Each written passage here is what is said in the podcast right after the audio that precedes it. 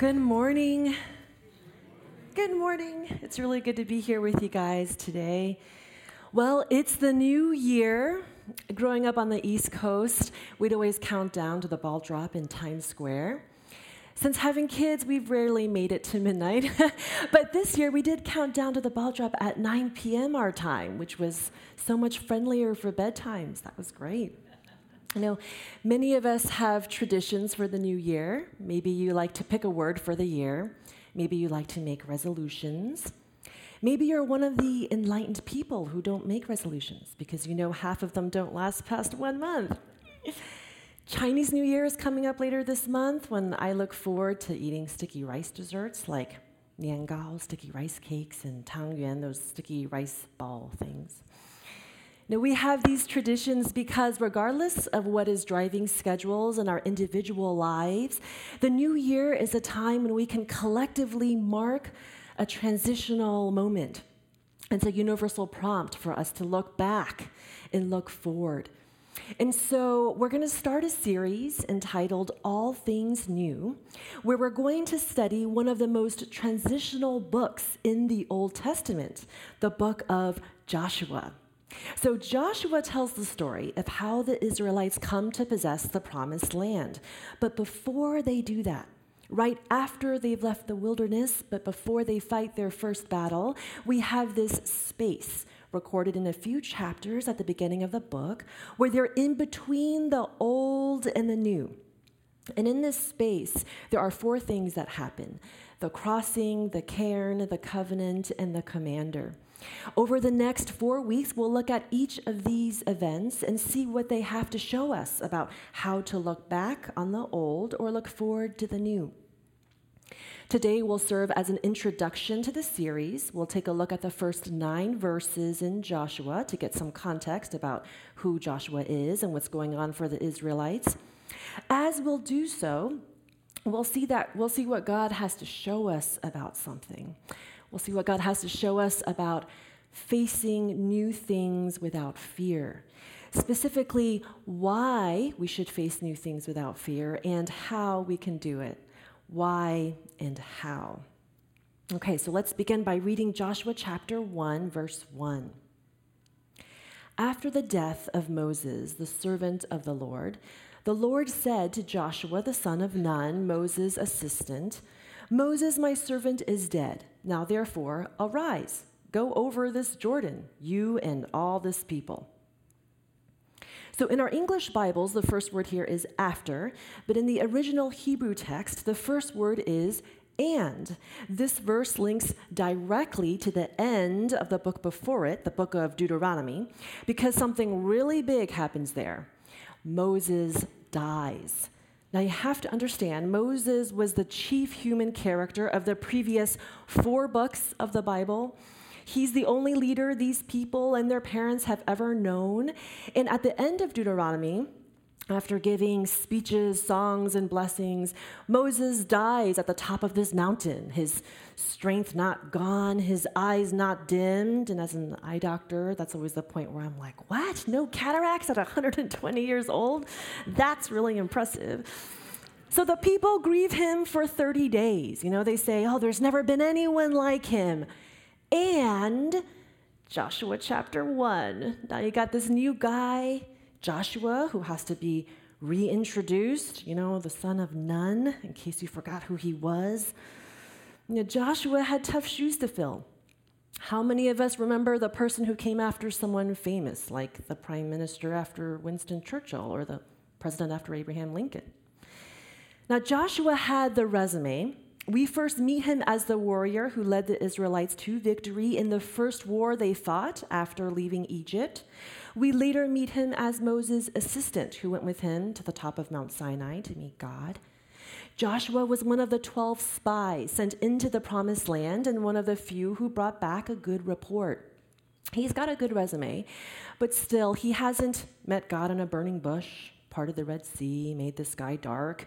He's no Moses. We'll see in the next few weeks that God is going to give Joshua some of those same experiences. But for now, he's just the new guy. And he's beginning with an impossible mission.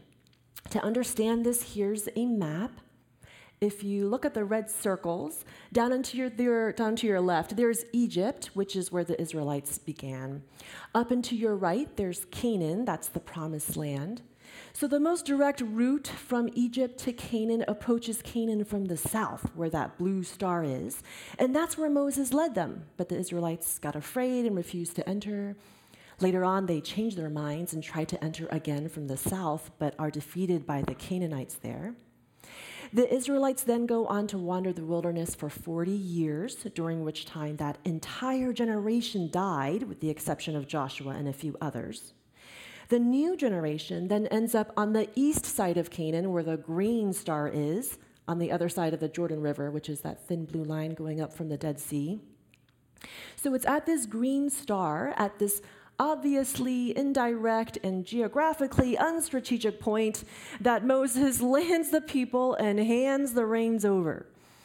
So now, 40 years and several failed attempts later, Joshua is leading Gen W, the wilderness generation, numbering, yeah, numbering probably around a million people at that point on a mission to finally do what their parents failed to do, and he's starting from the opposite side of an uncrossable river.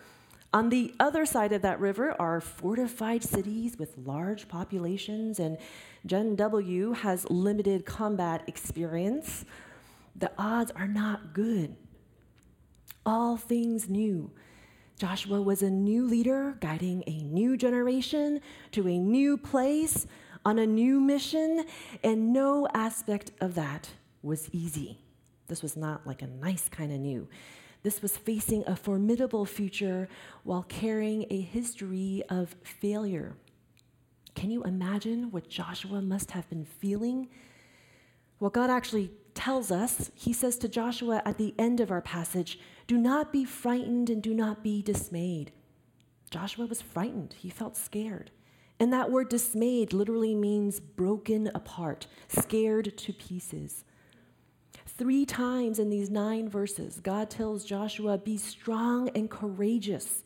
Another way of saying he knows Joshua was feeling the opposite of that fearful and weak, maybe not physically weak per se, but weak in resolve, afraid to the point of not wanting to go on. Do you ever feel that way? I'm one of those people that always drives the same route, regardless of time of day traffic, because I'd rather stick with something I know than be stressed out trying something new. And that's just a small thing.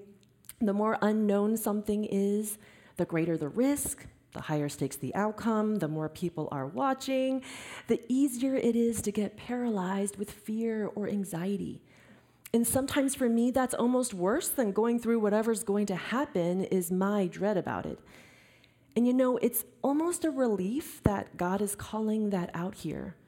That someone with as sterling a resume as Joshua is feeling that way, and that God sees how he feels because sometimes I have a hard time admitting it to myself or others.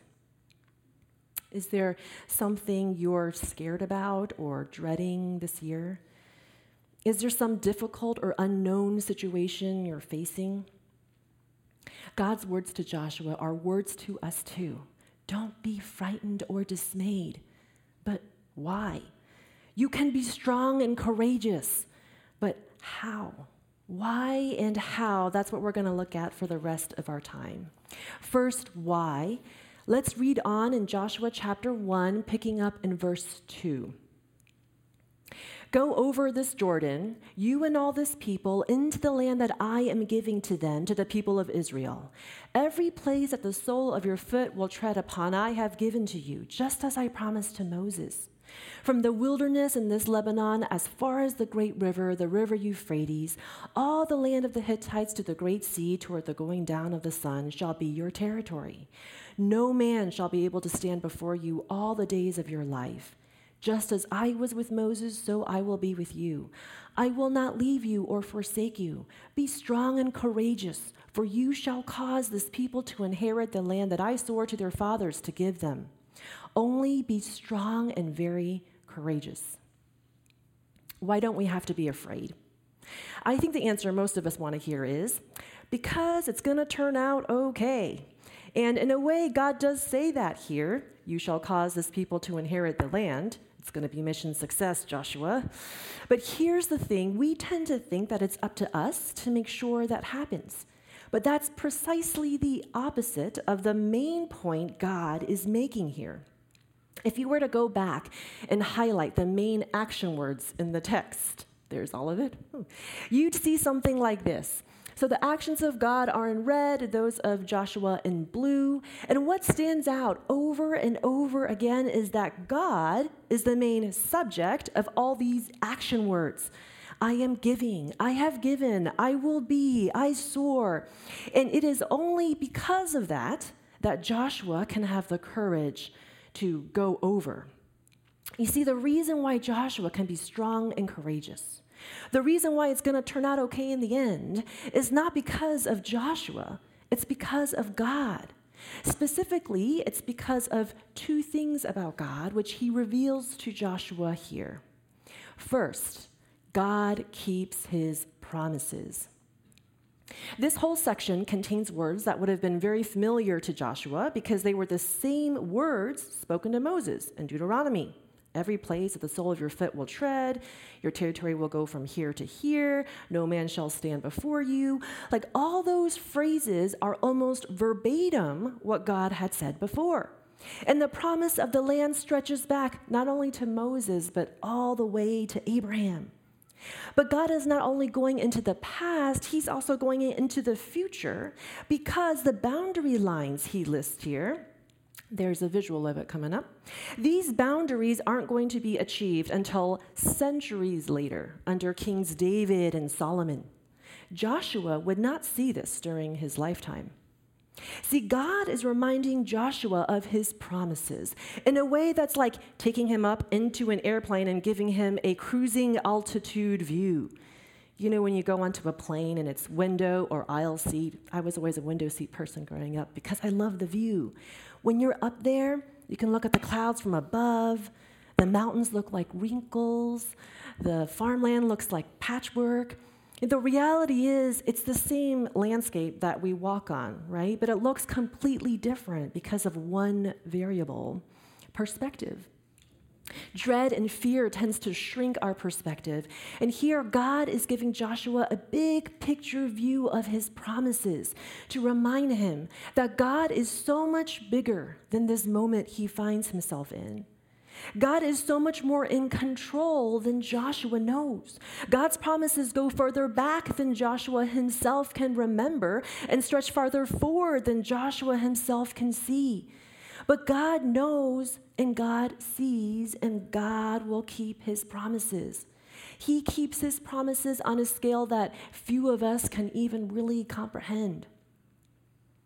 Secondly, God will be with us.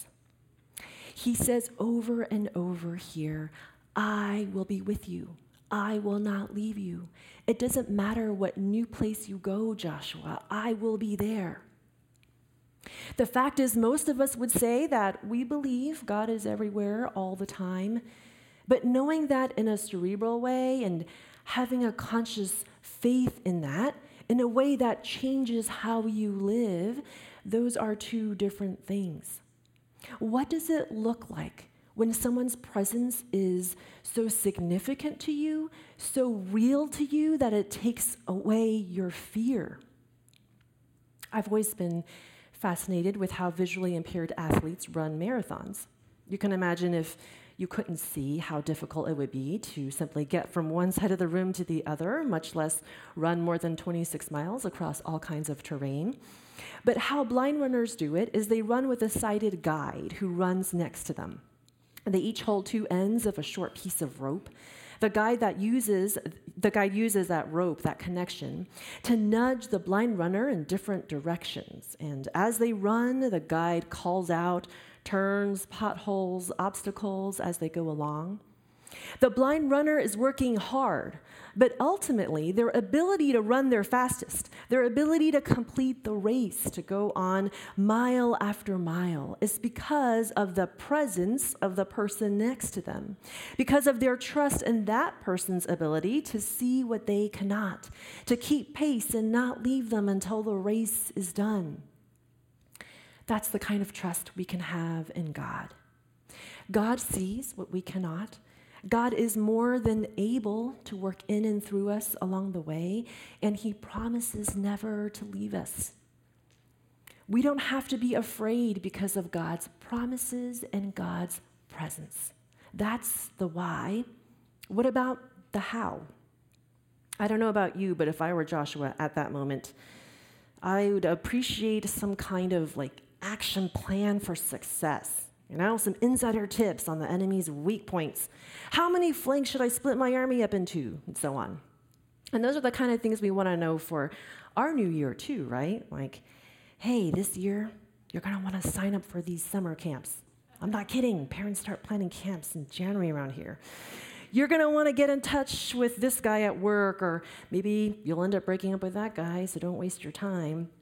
I mean, what if I told you that God does tell Joshua how to have success? Success is actually not a word that appears all that often in the Bible, but here it is. Let's finish our passage picking up in verse 7. Only be strong and very courageous, being careful to do according to all the law that Moses my servant commanded you. Do not turn from it to the right hand or to the left, that you may have good success wherever you go. This book of the law shall not depart from your mouth, but you shall meditate on it day and night, so that you may be careful to do according to all that is written in it. For then you will make your way prosperous, and then you will have good success. Have I not commanded you? Be strong and courageous. Do not be frightened and do not be dismayed, for the Lord your God is with you wherever you go. The key to success is meditating on the law of God, the Bible.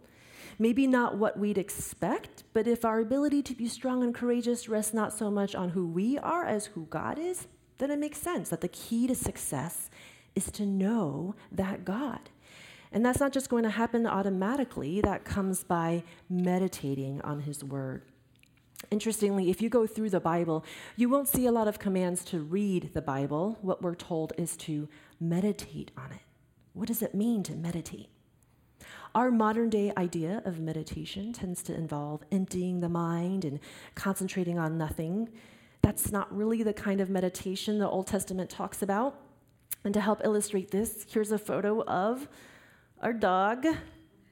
Now you might be asking, okay, Esther, is this just a shameless ploy to, skew, to score Q points with the audience?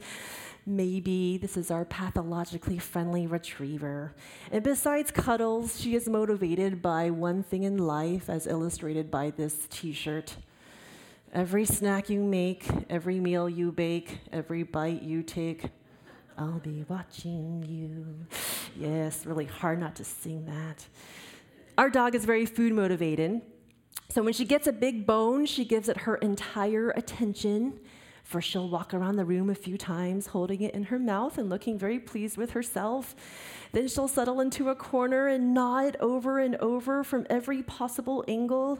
Sometimes she'll hide it somewhere and go back to it the next day. And one of the only times she ever growls is when she's working over a bone or treat. So, that Hebrew word that we just read for meditate literally means growl. It's used elsewhere to describe the way a lion growls over its prey.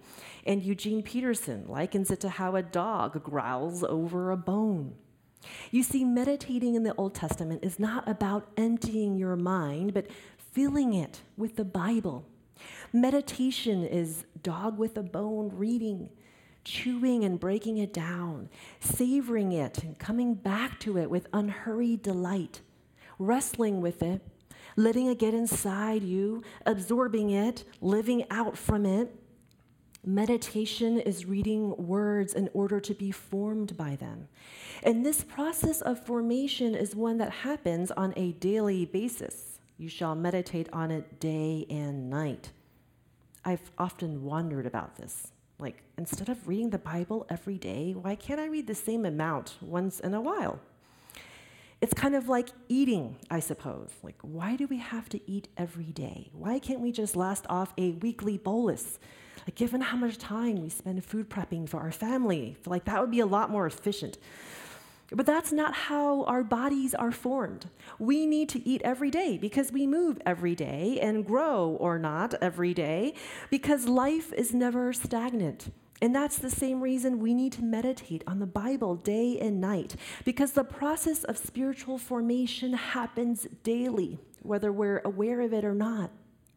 I remember Dean used to say, We might not remember what we had for breakfast that morning, but it's what sustains us when we need it.